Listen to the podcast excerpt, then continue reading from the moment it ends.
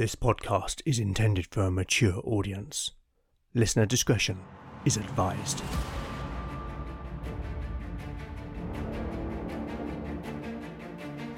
Welcome back to Legend of the Bones. Following in the footsteps of giants, Legend of the Bones is a chimera. A mix of old school tabletop RPG and dark fantasy storytelling.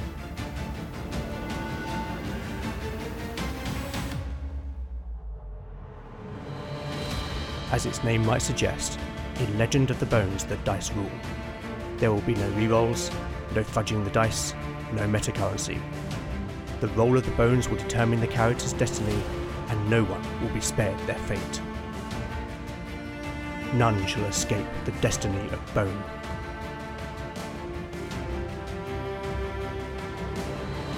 Last time on Legend of the Bones, the party, guided by the dwarf Torsten, travelled to the Four Rivers mine to seek out and destroy the evil which plagued it. On arrival, they found the area around the mine to be completely abandoned, and the entrance boarded up. The party proceeded to enter the mine, and guided by Torsten, they made their way to a large natural cavern in which a river ran through. After resting for a short while, the party continued on until they reached the point where Torsten's brother, Tostig, was killed, a place where the miners had broken through into a cavern. Here, Torsten mourned over the body of his brother, but his grief was interrupted when Valen's lantern attracted a group of zombies. In the fight that followed, Lena turned some of the undead creatures, whilst the others were destroyed by her companions. But when it looked like the companions would be victorious, Beric was critically wounded by a pickaxe blow to the shoulder, before Kier finished the final zombie. Lena desperately tried to administer aid to Beric, but the fighter was bleeding to death. Lena's last hope was to put faith in the gods, who answered her call.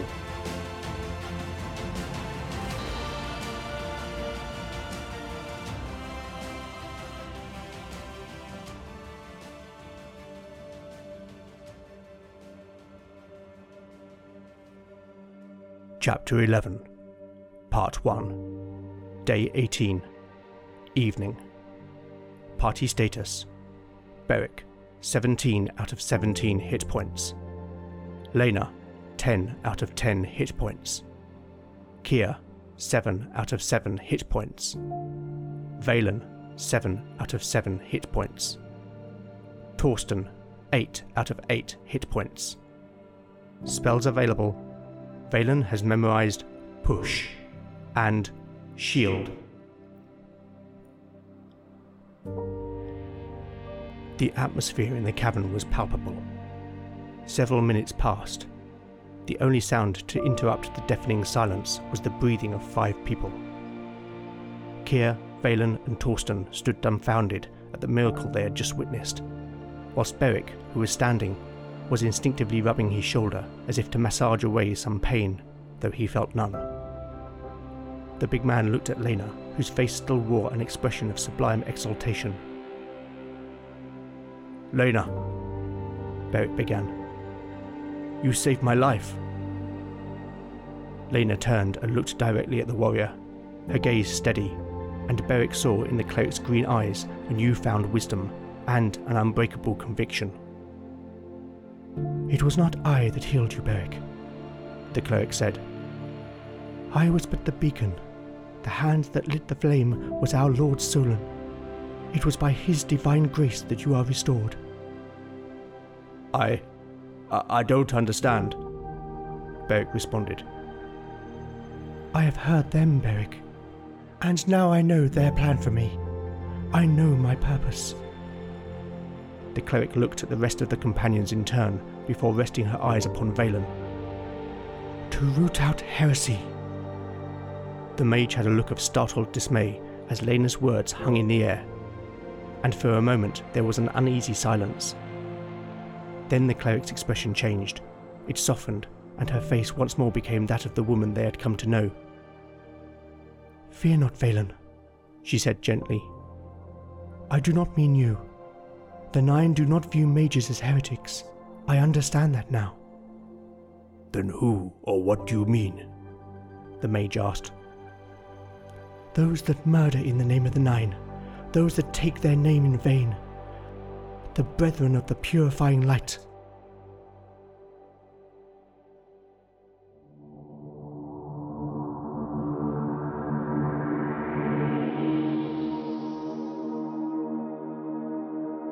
So Lena has finally received the Word, which marks her as a true cleric, and as having the favour of the gods, who may now answer her prayers for miracles. I think at this point it is worth explaining some of my house rules when it comes to religion and clerics. Just like mages and spellcasting, receiving a miracle from the gods is not automatic. As mentioned in episode 10, clerics are not required to select miracles at the start of each day, rather, they can pray for miracles at the point of needing them as per their level. In order to pray for a miracle, the cleric must pass a successful wisdom check, and just like spellcasting, a critical success or failure a roll of 1 or 20 respectively, will have additional consequences. I have defined this in a custom Great Blessing and Wrath of the Gods table, which you can find at legendofthebones.blogspot.com. I rolled Lena's first ever prayer check off mic, and amazingly, I got a 1, a critical success. I subsequently rolled a d6 on the Great Blessing table and got another 1, which indicated that the effect of the miracle was doubled. The miracle Lena prayed for was Cure Light Wounds, which restores d6 plus 1 hit points. I rolled a 5, resulting in Beric being restored to full health. Sometimes in role playing games, you get those moments where everything slots into place, like the dice have a mind of their own and are itching to tell a story. This was one of those moments, and when I rolled that 1, it gave me shivers down my spine. I love that. Now, those of you who are listening closely would have noticed that Beric was down to 7 hit points, and not near death as suggested in the narrative. But given the rolls, it seemed right to portray Lena's first miracle as something special. And let us not forget that Beric had been wounded by a critical hit, so it felt appropriate to make it more dramatic than perhaps it was in purely game terms. With that explanation out the way, I would also like to take a few moments to explain a little about the pantheon in Legend of the Bones.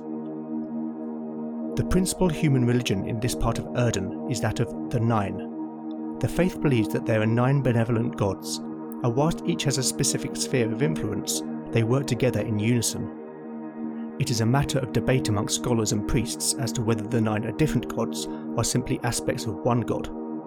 Regardless, the priesthood of the nine, known as the Wise, do not restrict their worship to a specific god. Rather, their worship focuses on the different gods depending on the situation. Whilst the nine represent the benevolent gods, they are opposed by dark forces known colloquially as the Five. As with the Nine, it is unclear whether the Five are different deities or aspects of a single dark god. The Five are represented by an inverted pentacle, and as such, this symbol is often used in black rituals. So far, I have mentioned three of the gods Solon, the god of the sun, fire, and light, the giver of life. Solon is represented by the central hub of the wheel, which is the symbol of the nine, and it is no coincidence that the spokes of the wheel symbolize the rays of the sun. It is Solon that connects the other gods. Erda, the goddess of the earth, fertility, and nature, and I have also mentioned one of the five, Mordgren, the lord of hell, forbidden knowledge, and darkness. I think that is enough lore for now. If you are interested, you can find more at legendofthebones.blogspot.com. Okay, let's get back to the story.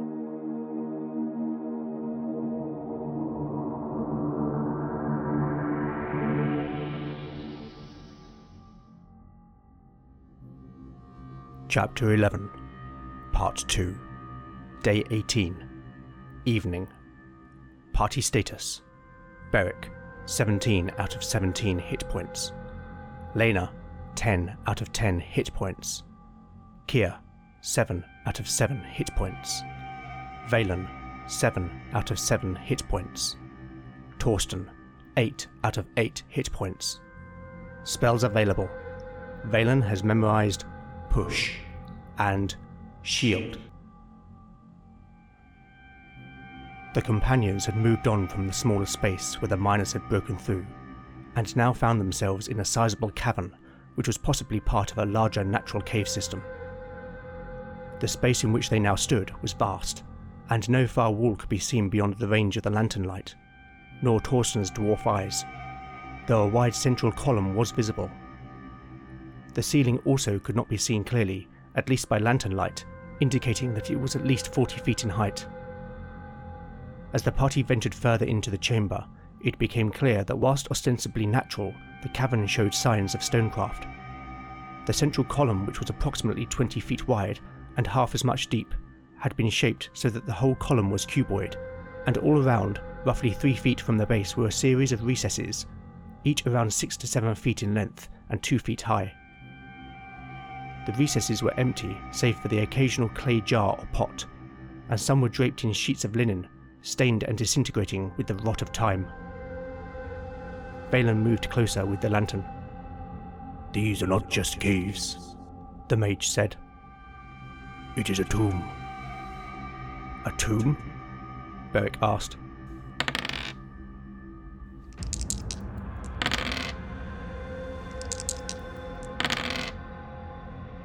Valen turned to face the others. A barrow.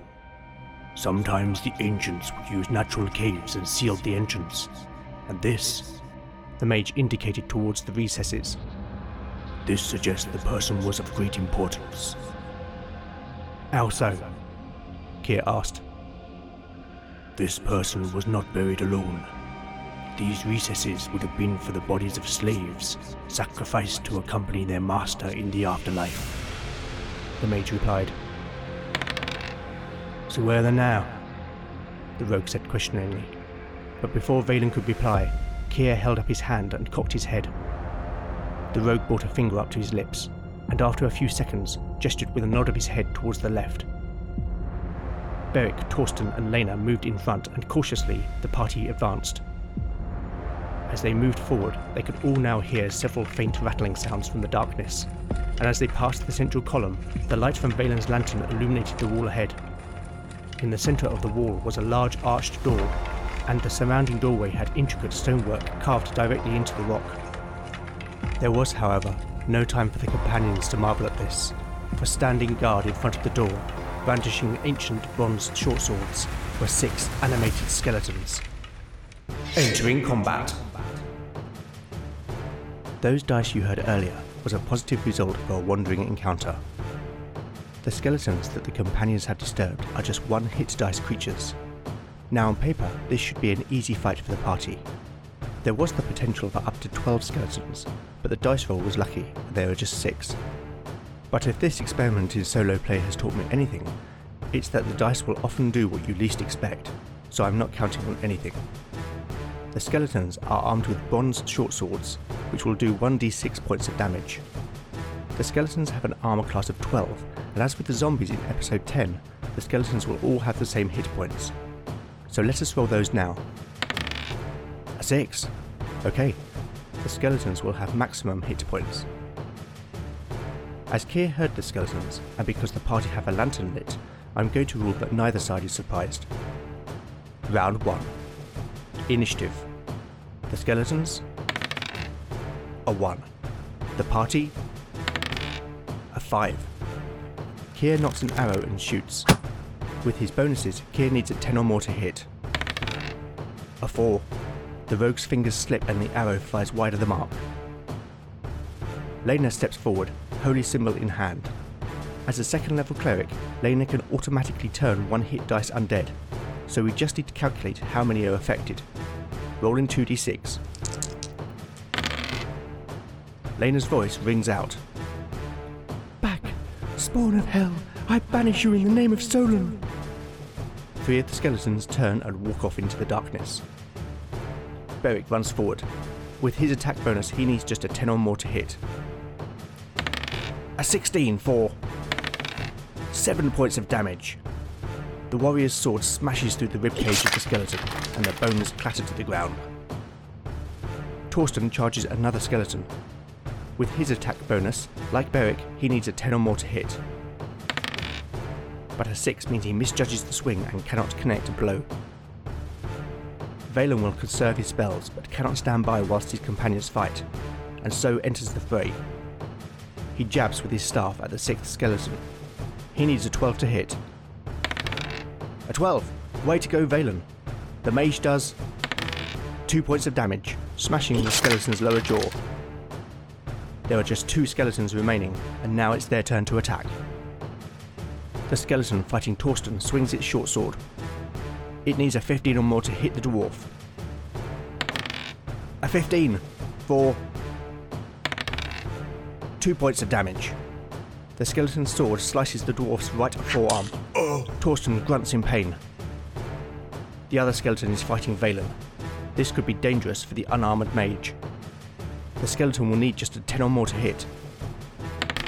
A 15! Oof! Okay, let's see how bad this will be. Rolling damage on a d6.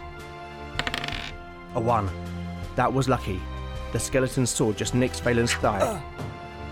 Okay, the party needs to close this combat down. Round 2. Initiative. The skeletons. A 5. The party. A 1. The skeleton attacking Torsten thrusts forward again. But with a 5, the dwarf easily evades the blow. The skeleton fighting Valen presses the advantage. It needs just a 10 or more to hit. But with a 6, Valen parries the blow with his quarterstaff. Now it's the party's turn. Kier nocks an arrow and shoots at the skeleton on Valen. He needs a 10 or more. A 16 is a hit for 4 points of damage. That is enough. The rogue's arrow smashes the skull and the skeleton falls with a clatter. Torsten tries to counterattack. But a 6 means the skeleton parries his axe. Beric moves to support Torsten. But with a 5, he just cannot get there this round. Valen steps out of the fight, but Lena swings with her warhammer. And with a 16, she lands a blow for 5 points of damage. The cleric's strike smashes the skeleton's sternum and several ribs, but it's not quite enough to take it down. Round 3. Hopefully, this will be the last round. The final skeleton has just one hit point remaining. Initiative The skeleton. A 4. The party. A 6. Right, come on, Kier. The rogue nocks another arrow and shoots. An 18. No need to roll damage. The arrow severs the skeleton's spine and it clatters to the floor.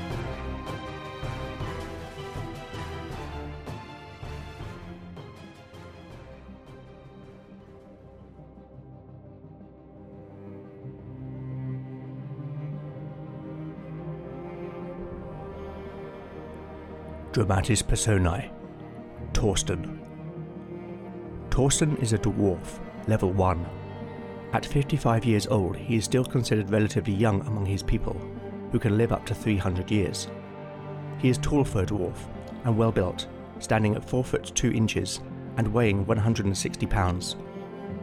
His hair and beard are both long and a rich chestnut colour, whilst his eyes are brown like the earth. Torsten and his younger brother Tostig were born in the dwarven city of Vaz in the Iron Ridge Mountains. Their father, an engineer, worked in the mines, and it is customary for sons to follow in the footsteps of their sires. So by the time the brothers were 20, they had begun to work alongside their father in the deep shafts beneath the mountain. Unlike Tostig, Torsten was not a quick learner, but where he initially struggled with theory and mathematical equations, he more than made up for with his skill in construction and over time, the brothers became recognized as a competent team. As the elder brother, Torsten always felt responsible for Tostig, who, whilst clever, was often impulsive and lacked the practical common sense that is characteristic of their people. So when 15 years ago, Torsten's father and a dozen other miners were killed during a tunnel collapse, which Tostig admitted was due to an error in his calculations, Torsten took the blame for his brother and left Vafaroon in disgrace.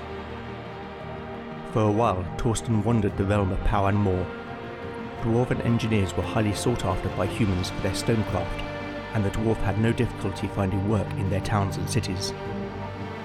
Until then, he had no contact with humans, and he quickly became fascinated with the pace at which the Longshanks would build, change, and live their short lives. Eventually, Torsten found himself overseeing repairs at Castle Trevenid, the stronghold of a Lord Conwyn. The Lord's son was a precocious youth and ever keen to watch the builders at work, and Torsten often found himself chastising the boy for getting in the way. On one such day, the Lord's son was playing with a hound as the men were hauling stones up to the ramparts using a crane. Torsten told the boy to stay clear, but when the boy threw a stick for the dog to fetch and the hound refused to retrieve it, he ran under where the stones were being lifted.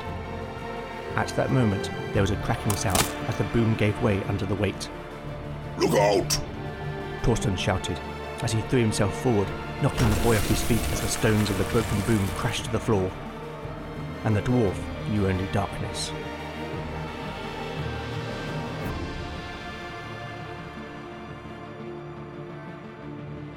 Pale daylight and the sound of folk going about their business filtered through a small lancet window, and Torsten stirred beneath the sheets.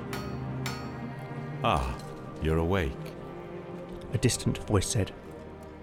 The dwarf opened his eyes, and slowly his vision cleared. He was in a small bedchamber, within the keep from the look of the stonework. The room was sparsely furnished, with just a chair and a small table, upon which was a clay bowl and pitcher.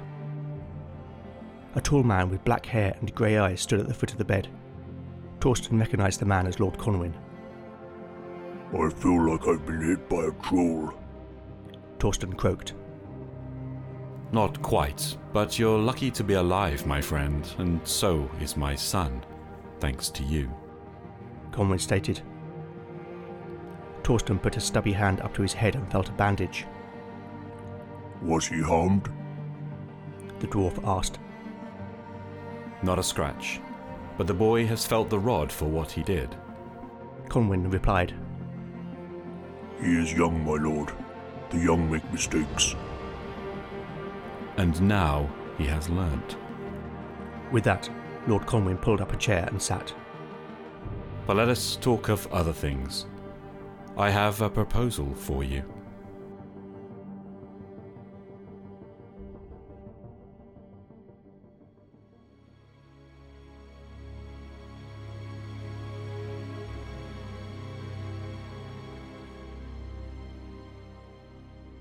Chapter 11, Part 3, Day 18, Evening.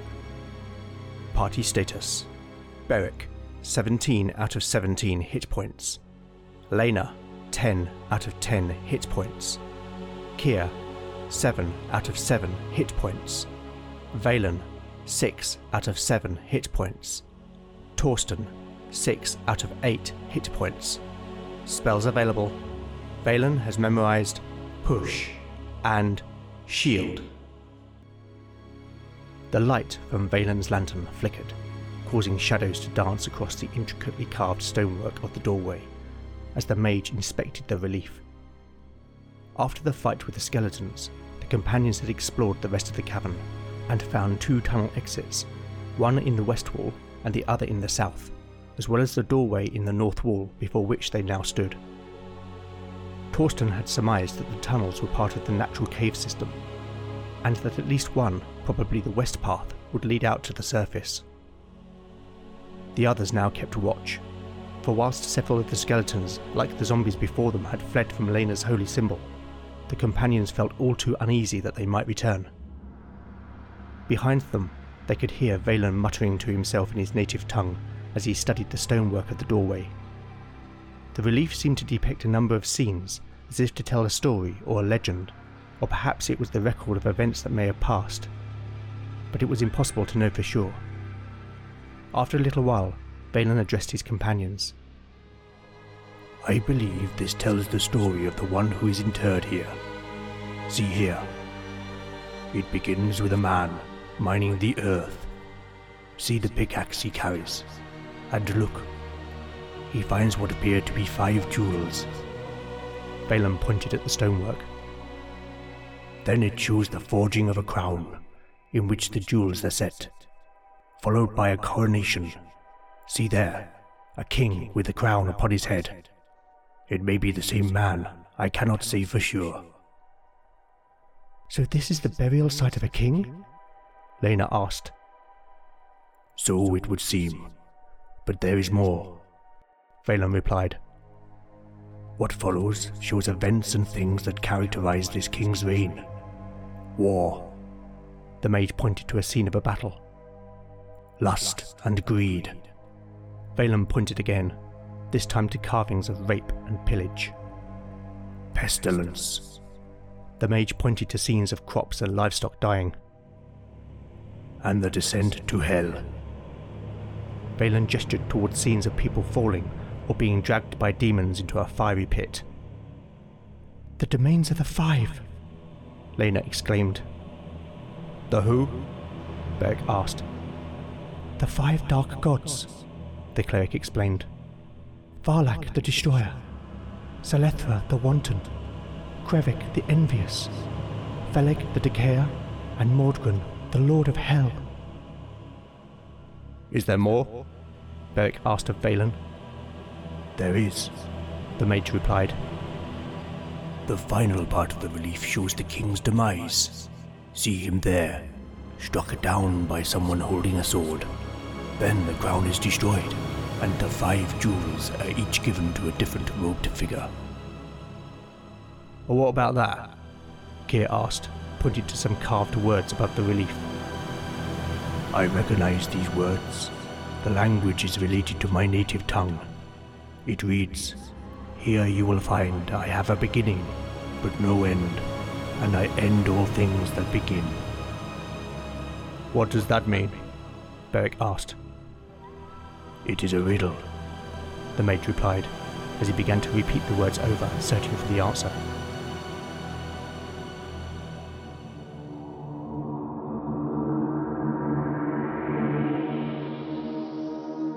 I am sure that some of you will either know or easily solve the riddle, but let's see whether Valen can. I am going to make a straight unmodified intelligence check, which means that Valen needs to roll a 15 or less on a d20. Here it is. A 4.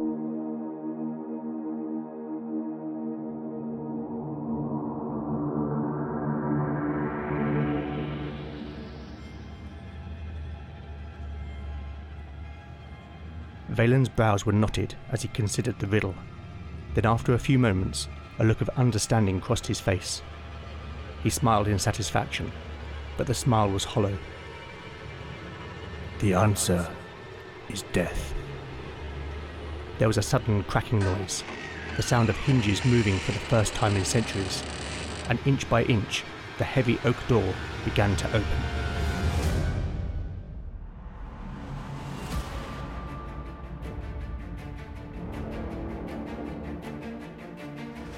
Thank you for listening to Legend of the Bones.